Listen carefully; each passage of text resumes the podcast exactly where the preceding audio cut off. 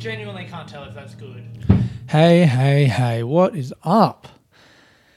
it's Aidan Jones here, and you are listening to Sitting Under a Tree for Tuesday, the 9th of November, 2021. How are you guys? You doing good? I hope you're doing well, man. Um, I'm sorry the podcast is a day late this week, but it's been a day early the last few weeks. So I feel like, you know, I don't know. I just, you know, I don't. I was about to start being like aggressive and being like, so I feel like fuck you, suck shit, but I don't feel like that. I feel really good. I feel like I'm in a great mood. It's nighttime. It's 11:30, 11:27 p.m. on Wednesday evening at the moment, actually. But the podcast is for Tuesday, the 9th of November, 2021. Um, I guess. Uh, I mean, how are you guys? I hope you're good. Um, the podcast is late because I don't know. I just I felt busy. I forgot actually uh, yesterday in the morning. No, when did I forget? I forgot to do it on Monday night, or I couldn't, and then I was supposed to do it yesterday, and I just you know didn't. And then I was going to do it this morning. I woke up and I like had a call from someone, and I forgot. I just forgot, and then I left the house, and I realized that like like midday or something that I hadn't done, and I was like, oh no. I never forget the podcast. It annoyed me actually. I was writing my diary for the day and I realized I hadn't done my podcast yet. And I was like, no, I didn't do it. I'm letting down all of my 54 friends. Um, but I posted a picture on the Instagram today at Sitting Under Podcast of me gripping a pen uh, with my upper lip against my nose. Um, I like doing that. It feels nice. The pen's just like resting there, you know, it feels safe. Um, and it reminds me of. Uh, did you guys ever watch Blackadder, the show Blackadder? Uh, Rowan Atkinson of Mr. Bean fame, um, some show from like the eighties, and there's a there's an episode of the show.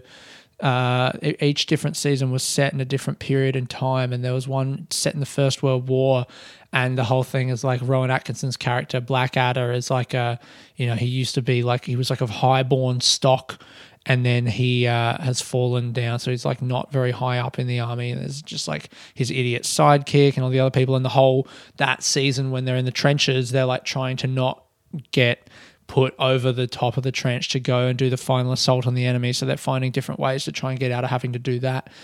And there's an episode where they uh, decide they're going to do like an entertainment thing. They're going to be like a you know like a variety act all of them in the trenches so that they don't have to charge. They can just tour around and uh, they have to impress the um, colonel, I think. And the first time the colonel sees them, it's like there's like uh, some guy dressed as a woman who like the colonel falls in love with because he doesn't realize it's a man dressed as a woman. He thinks it's a woman and he like loves her, and so he like sees the whole act but he sees it through the lens of a man who's in love with this woman, so he loves everything. And one of the characters, Baldrick, the idiot, the sidekick man, does um, a Charlie Chaplin impression. And his Charlie Chaplin impression is he doesn't have a moustache, so he gets a slug. and he just like balances it on his upper lip. So, yeah. so that's the moustache, and then he like does a Charlie Chaplin impression, and the fucking colonel sees the show and he's loving everything. He's like, "That was great, and that was great, and and the slug balancer was incredible." and then you know they realize he's falling in love with this lady and that's like not a position that, that you know they can't give him the lady because it's not a real lady it's a man dressed as a lady. So they make up this story about how she died or some shit and then the, the colonel sees the show the second time when they're gonna like show him again so that he'll take them on tour but the lady's gone and he's like no the show's nothing without her. It was awful and that this it was bad and that was bad. And even the slug balancer just looked like he was doing a bad charlie chaplin impression and uh, it's the best part in that episode, and it's one of the most memorable parts of the whole season. I reckon is Baldrick being the slug balancer. and uh, I'm always reminded of that whenever I put a pencil in between my upper lip and my nose. It's quite nostalgic. I remember my mum really liked that part of the show. She would always like laugh and then be like, "How funny is the slug balancer?" and she's right. It is. You know, I can't falter on that. I go. You know, mum's got a lot of problems. but one thing that she knows is uh, when there's a good joke in Blackadder, and you know she's now yet again she's showing her prowess in identifying those. Hold up, I gotta have a sip of my little tea here.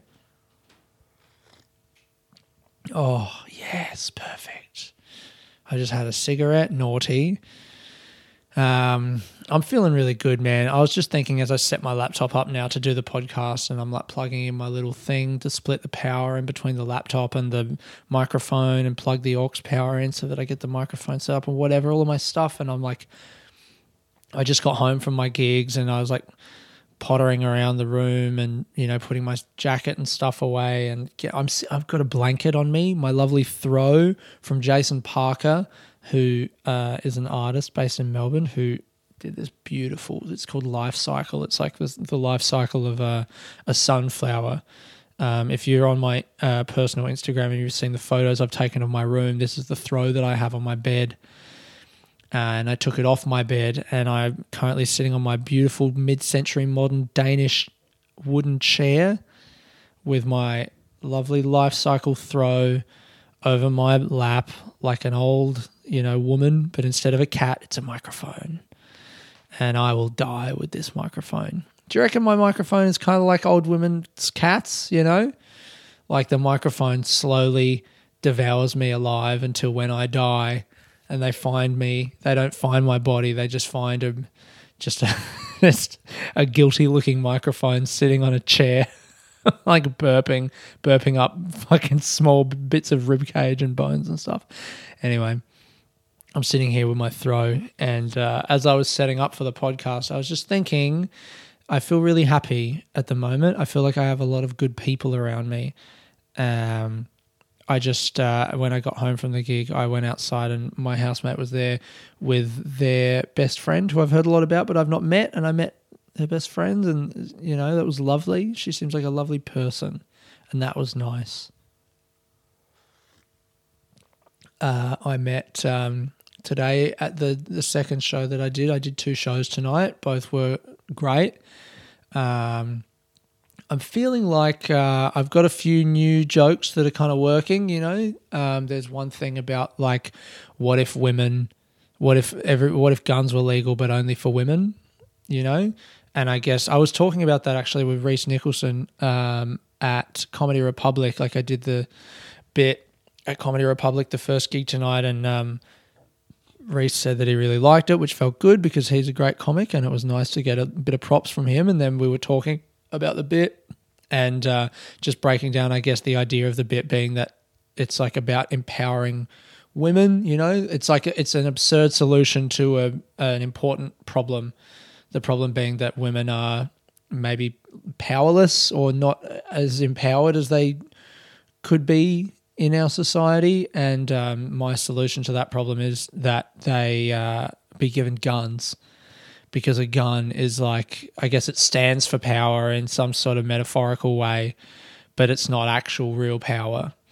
But the, the idea being like, oh, he's smart enough to have identified the problem that women aren't empowered enough, but he's still so stupid that uh, his solution is to to give them guns rather than actually increasing their agency in society. So that's funny, isn't it? Not when you say it like that, but when you do the bit, and uh, and all of its attendant jokes uh, therein. Why am I trying to talk smart? Stop it.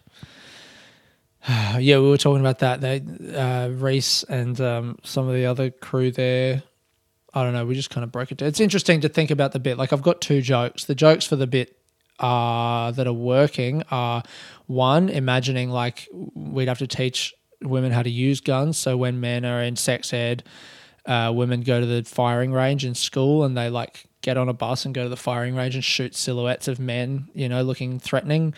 Ha ha ha, bang, bang, bang, bang. And then the other one is um, if. Uh, you know, on on the news sometimes you see like a coup in a third world country and there's all men on the streets firing guns in the air, and that would be our society when uh, like there's a, a, an important astrological event, women would be out on the streets, all excited, blocking traffic, shooting their guns in the air, and that's kind of funny. Um, the idea there being that like women would get excited about things like a coup is something that men get excited about, And then what do women get excited about? Well, they love astrology, don't they? The chicks. So uh, let's put that in there.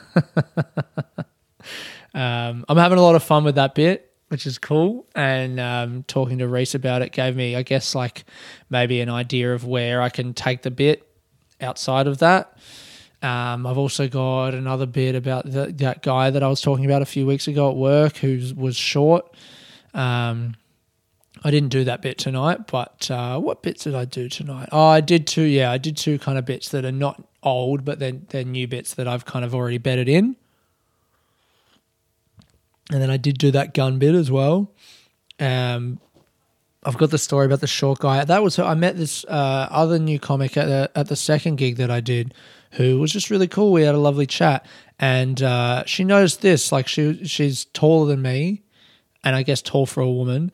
And I mentioned that a couple times, and then I mentioned that I was filling in for Ben Knight was supposed to headline the gig, and but instead it was me. And she saw that on the lineup and mentioned it, and I was like, yeah, you know, they would have had a, a tall, broad, you know, beautiful man. And she was like, you've mentioned that you mentioned height a few times now. You're quite insecure about your height, aren't you?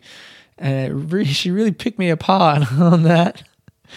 And um, fuck, I'm like, maybe I am insecure about my height. Am I? I don't think I am. I mean, I guess I am kind of short and I don't know, I'm not super short, but as soon as I start, there we go. As soon as I start justifying, I'm not that short. It's uh, it feels like I'm just, you know, maybe I am insecure about my height. Is that something that I want to grapple with and understand? I don't know. I I like to think that maybe my height in terms of like how I am perceived by women. You know, maybe uh, being with a taller woman would be uh, what's the word like intimidating. You know, maybe I don't think that I can do that, but it's just a number, man. Height, it's not important. I don't know. It is a weird thing, isn't it? Like a guy has to be with a woman who's shorter or the same height as him because we're just told that the man has to be taller and and we internalize that and I've definitely internalized that. I do I feel uncomfortable thinking romantically about a woman who's taller than me. Um yeah, I feel it just immediately it's weird. It, it, I think maybe it like immediately kind of discounts that person in my head as like a possible romantic partner, which is crazy because that's not what makes you you know, fall in love with someone, how tall they are. And I'm just, I'm cutting all. Maybe I should fucking, maybe they should put height on Tinder so I could set my height. To, maybe they should put height on Tinder. You know what? That's a part of it though. Is that a lot of women on Tinder talk about how they don't want a short dude. They only want a tall guy. And on Hinge, you, there's an option to put your height there. It's like acknowledging that people find height important. And I, I mean, I've you know, I find height important, or I find height important on a like emotional level. Like I just feel that it is important, but logically, I know it's actually not important. But there's still something about the idea of being with a taller woman that is just uncomfortable. Intimidating, yes, but more than that, just uncomfortable. It feels, you know, emasculating which is scary. Maybe I should face up to that, but then I don't want to fetishize tall women, you know? I don't want to be like, all right, I'm only banging talls now. I'm to get me the tallest woman that ever lived. you can't do that because then again, you're just putting weight on the fucking on the tall thing. You're just putting height front and center in the conversation again. You know, maybe I just ignore it or try and ignore it and not bring it up. But then are they thinking about it? I don't know. It's a weird thing. It just seems easier to just be with someone who's shorter than me, it? Like it just feels like, you know, why why why try and push the shit uphill? because there's plenty of cool chicks that are shorter than me. There's plenty of cool chicks that are taller than me. There's plenty of cool chicks that are the same height as me. Uh, not as many. yeah, I don't know. Height. Maybe I'm insecure about my height. Maybe that's what I discovered. Maybe that would be an interesting direction to take the bit about the guy who was insecure about his height. Like maybe he's made me realize that I'm insecure about my height and I resent him for that. And so that's why I want to make fun of him for being bullied in school about being short. I don't know. I'm not, I don't want to try and fucking workshop bits on the podcast. This isn't a writing session. This is a podcast. And it's very important and special. And thank you guys for listening. What did I do today? Oh man, I got my taping this week. That's what's going on. I'm taping the special on Friday. Tickets are sold out. Done. Bus. So exciting. Um, I've uh, been emailing. It's so crazy. Like some people bought tickets back in July, and uh, you know it's been postponed so many times that I'm worried that those people forgot that they even had tickets. And uh, it was like 20 something people bought tickets for July or 20 something tickets were sold for July. And then I sent an, an email out about the new date. and, um, you know, some people replied to that, but some people didn't. So I personally emailed people that hadn't replied, just saying, hey, you're still coming? And some people replied to that. But one person who bought two tickets still hasn't replied. And I'm just thinking I might refund their tickets just to be sure but then that feels kind of rude, you know, like maybe I don't know, maybe I just will refund their tickets and give the two tickets to someone else. But then if they show up, I'll just ask really nicely to the people to see if we can get two extra people in. I shouldn't say that on the podcast. No, you know what? I'm not going to do that because that's illegal and it's important that we follow the rules. Yeah. I'm excited about the the taping, man. I'm so excited.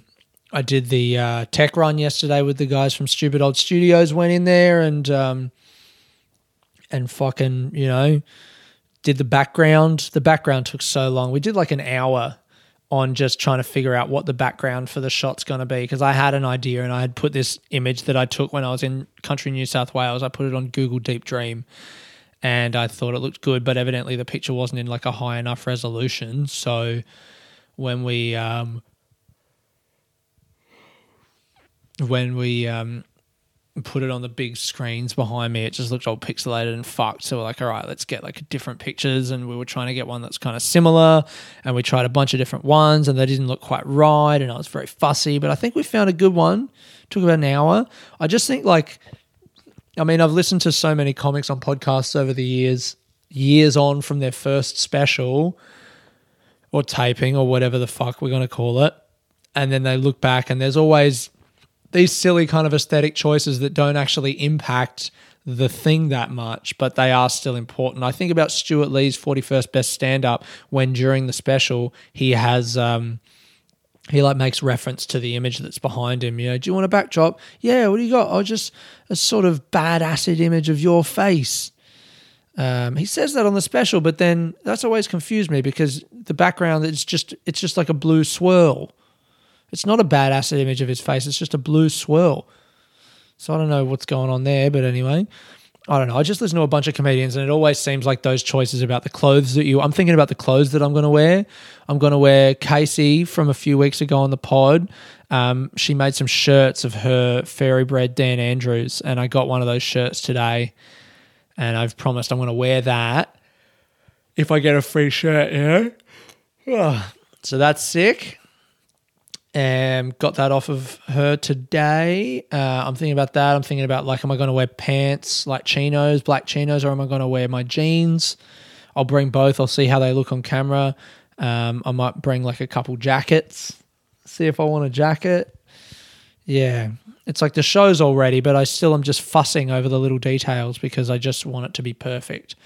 Um, I also know that it's not going to be perfect. I know that it's just going to be whatever it's going to be. And regardless of what choices I make in a few years, I will look back at it and be like, ugh, why did I do that? But it feels like maybe right now I don't have any control over how it's going to go. And that's scary. So I'm trying to control as many small aspects of it as I can in the lead up to the taping to make myself feel like I'm still in control. And it's like I'm not. I'm not in control at all. I'm just You know, I'm going to tape the special, and that's great. And it's going to happen. People are going to come. The people who are going to come are going to come. Probably some people won't come because that's what people are like, and that's fine. You know, and we'll do the show, and the show will be great. Everyone will be very supportive. I know the show. I've done it as much as I can, and it's just I've put all the work in. I just have to do it now. But in between now and then, I will be just kind of stressing over the little things. Um, I had a really good chat actually with the guys filming it because was, I guess we were just talking about like you know they were asking me if I want to like reshoot any things if any stuff happens. Do I want to be able to reshoot like if a joke doesn't land or if a thing is weird or whatever? And I'm I'm really against that. I don't want to reshoot stuff. I don't want to stage anything. I don't want to, you know, pretend like the the night went a certain way just because we're filming it. I think it should be it's not like a fucking TV show or like a glitzy glamorous thing. It doesn't need to be overproduced. I want it to be an honest representation of just this particular show that I'm doing.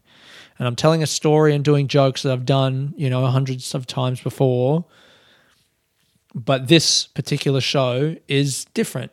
All of the shows are different. Every show is different, and and you're in the moment, and you're there with the audience, and you're, you know, that's what comedy is. You're in the moment, and you're collaborating together as a performer and the audience to create this thing and this feeling in the room. And I just want the cameras and the mics to capture that, so that I can put that on YouTube to show people, hey, look, this is what my shows are like, because that's the whole purpose of shooting a special. Is it's an ad for people to see and then buy tickets to see me live. That's what this is.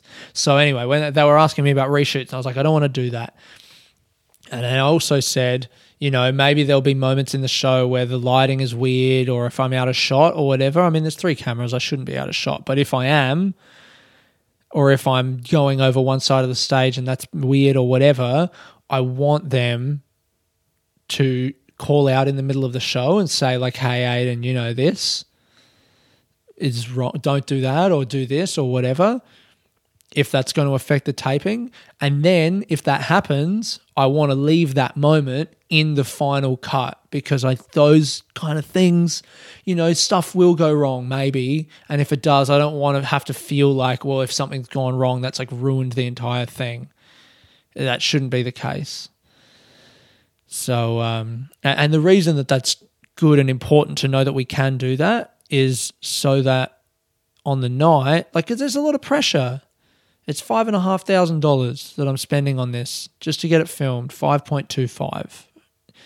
I don't want to misrepresent the good people at Stupid Old Studios and say that they're charging more than they are. They're not. They're charging very reasonable rates. It's very good. But there's a lot of pressure. It's a lot of money, you know. I know it's a lot of money. They know it's a lot of money. The audience know it's a lot of money. None of us want to fuck it up. But if we are sitting in the room with all of that pressure and it's not being mentioned or or like dealt with, it's going to affect the show and it's going to make the show weird. And the show doesn't need to be weird. And my job as the performer and the focal point for the evening is to make sure that people don't feel weird in my show. So yeah, I'm saying to these guys, like, don't worry if something feels like it's about to go wrong or if it has gone wrong, just tell me. Just say so in the moment because it'll be funny. And then the audience, and I'll tell the audience and I'll let them in on the joke and we'll all be in on this fucking joke together. That's good. We're all on the same team, you know? And if I do that, like the people filming it won't feel as much pressure. I won't feel as much pressure. The audience needs to not be feeling pressure because if they're feeling pressure, they're not going to laugh they're going to be all weird. It's like no no one needs to be under pressure. It's going to be sweet. Yeah.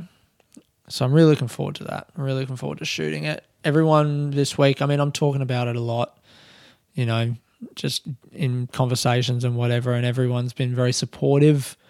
The Melbourne comedy community. I'm feeling like I'm getting a lot of love from the comedy community for like, you know, deciding to do this and I'm doing it and People are excited for me. People are wishing me good luck. It feels really good. It feels really good. I feel like this is a good thing that I'm doing, and it just it's been a long build up, man. Like I, have been thinking about, um, I guess, reflecting on the last few months. You know, like since I put the special in the diary originally, since I decided to do it and paid the money initially, me and my girlfriend broke up, and that's that's been shit. It's been really hard. I miss her a lot still, and um, I just think about like, yeah, I'll talk about this.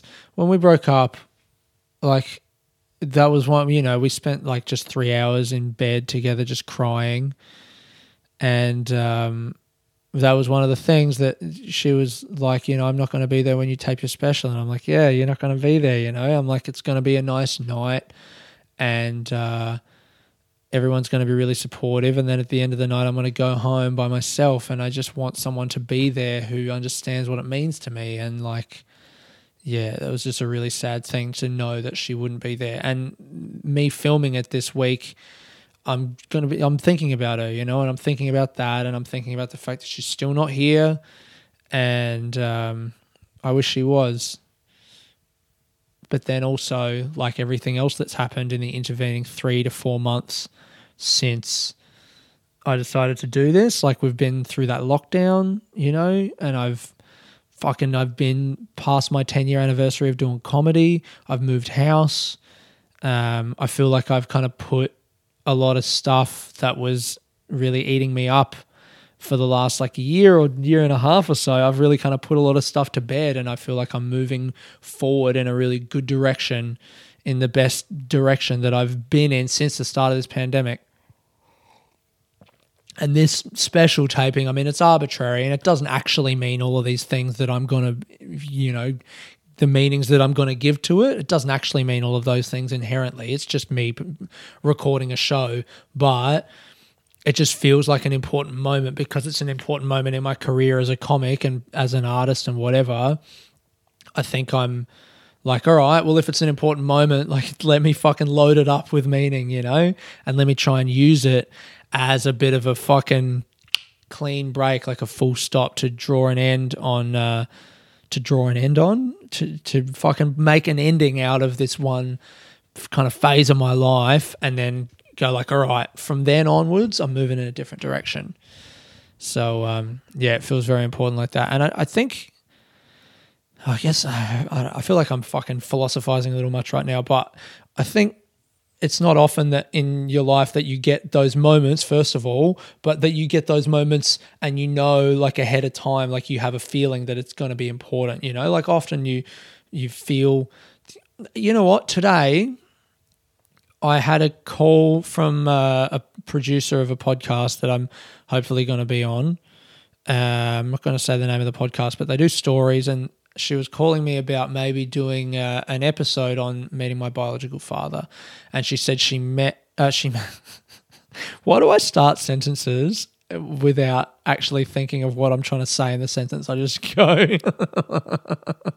I just go like, give me a word, and then we'll fucking try and try and make do with that. That's so typical of how I am in my life generally. You know, I don't plan things. I just fucking start and then deal with the consequences. The start of this sentence and this story about this podcast producer does not begin with the word I met. It begins with the word, uh, or she met. It begins with she listened. She listened to my podcasts from a few years ago. Fernando part one and part two from the the week before and the week after I met my biological father for the first time in Vienna, and um, yeah, she had listened to those, I guess, to get a bit of background on the story to see if she wanted to have me on the podcast. And then she emailed me and I called her and we talked about it. And she had just listened to those episodes. But for me, I mean, I haven't listened to them since I did them, you know? Since I, I, I just said those things and then fucking pressed stop on the recording and put them online and I haven't listened to them since. And that was me two and a half years ago. That was September 2019. So that's like a pretty fucking different cunt to the one you're listening to right now. How funny is it to say the word cunt all the time?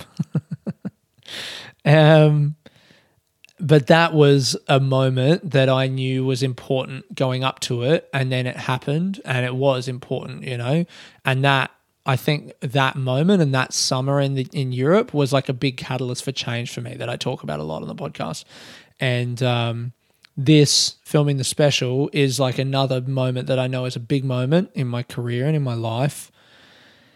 And um, I'm aware of it before it's going to happen. But like other moments, you know, like COVID or fucking, I don't know, the fires or like just big events that happen in any of our lives, often you don't realize that they're coming. They just happen. And then you look back and you're like, fuck, that was important. But this for me feels like it is going to be important undeniably and um and it's like it's approaching now. Um i'm also just kind of you know i'm sick of being sad about missing my ex and um i'm sick of being you know whatever. I just like the lockdowns and everything you know it's been hard. And uh i'm sick of feeling like i'm still in that moment. So i'm looking for something to kind of give myself a clean break to then move forward into the next moment so I reckon there's a little bit of me imbuing it with its significance and then a little bit of it actually having real significance as well. Anyway, so I'm shooting my special next week. And that might be all I want to say, to be honest. The next day, after I shoot the special, I've made sure of this. The very next day, so I'm shooting on the 12th, the Friday. And on the very next day, I'm doing my first trial for the new show, Passing Time, at Bobby Peel's in North Melbourne and uh, that is free by the way the 13th of uh, the 13th of November. Bobby Peels at 6 p.m. come through. I'm doing my trial. And then Peter Jones is doing a trial of his new show Peter Jones cannot fail.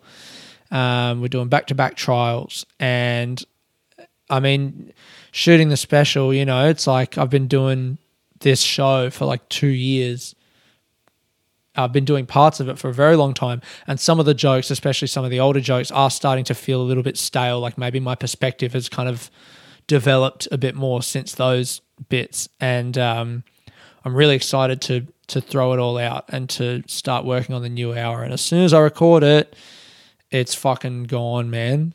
And uh, I just I fucking can't wait to start to man the gigs I did tonight, like the new bits that I have. Some of them are really good already. I think they're really good I think there's something there's enough in there to at least open and close a show. Um yeah. I think that's it, man.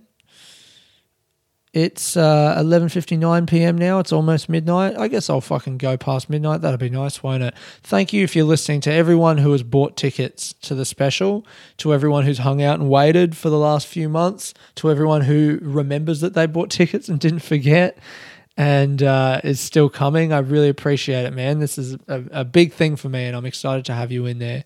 To everyone who's listening to the podcast, thank you for listening for the last four years. Long may it continue. And uh, to everyone in Melbourne Comedy, we're fucking doing it, man. We rule. It's midnight. Thank you guys very much. This has been Aidan Jones sitting under a tree. Peace.